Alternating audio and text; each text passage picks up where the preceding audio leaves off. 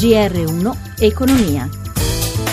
Cordiale buongiorno da Luigi Massi, borse europee deboli, Paolo Gila dalla redazione di Milano, a te. Questa mattina le borse in Europa avevano aperto con cali generalizzati intorno al mezzo punto percentuale dopo il lancio del missile da parte di Pyongyang che aveva intimorito anche le borse dell'estremo oriente. Poi verso metà seduta tutti gli indici in Europa viaggiano intorno alla parità o poco sotto. Milano segna più 0,04%, Londra arretra dello 0,13%, Francoforte segna segna meno 0,21% e Parigi meno 0,18%.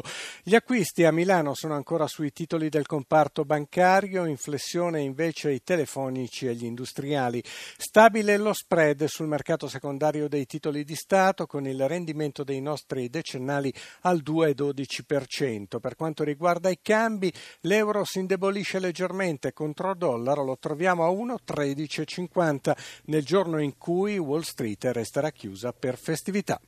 Grazie Gila, piccole imprese in controtendenza a maggio con numeri confortanti sul fronte dell'occupazione, lo dice uno studio della CNA, la Confederazione Nazionale Artigiani. Sandro Marini ha sentito il direttore della divisione economica e sociale, Claudio Giovine. Direttore, cosa emerge dallo studio che avete presentato? La CNA gestisce un osservatorio sul lavoro osservando ogni mese 125.000 lavoratori che appartengono a oltre 20.000 imprese di dimensione chiaramente piccole, hanno una media di 6 dipendenti. Noi questo mese abbiamo registrato un aumento dello 0,8 rispetto al mese precedente, quindi maggio su aprile, che produce un effetto tendenziale anno su anno di più 3,8% di occupazione. È l'ennesimo mese positivo che stiamo registrando dall'inizio dell'anno. Ieri l'Istat ha fotografato un maggio nero per l'occupazione, in particolare quella giovanile. Voi invece avete dati in controtendenza. Ecco perché, quali sono le differenze? Beh, I dati sono in parziale controtendenza, in primis perché se osserviamo il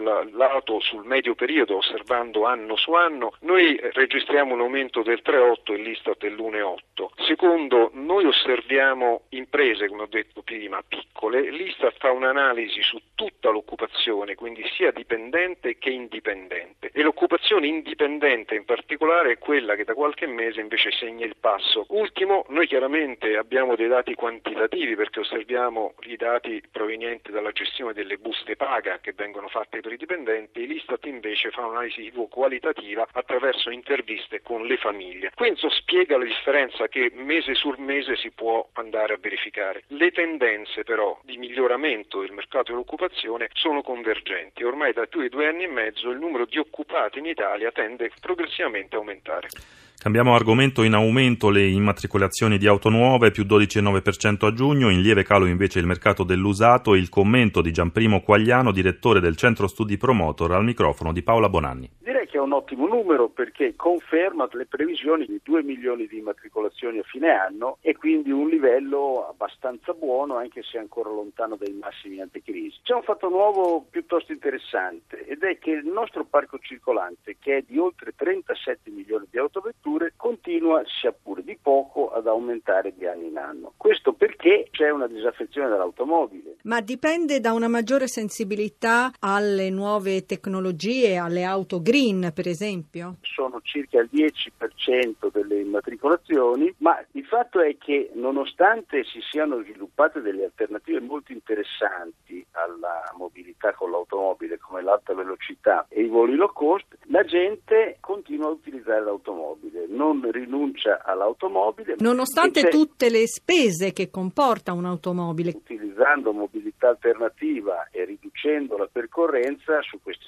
spese si risparmia. Come mai sono scesi i numeri per gli acquisti delle auto usate? Quando il mercato del nuovo era in gravissima difficoltà, il mercato dell'usato ha visto tempi magnifici, ma ormai sono passati. Cristina Pini per l'assistenza al programma, Massimiliano Savino per la parte tecnica, da Luigi Massi buon proseguimento d'ascolto su RAI Radio 1.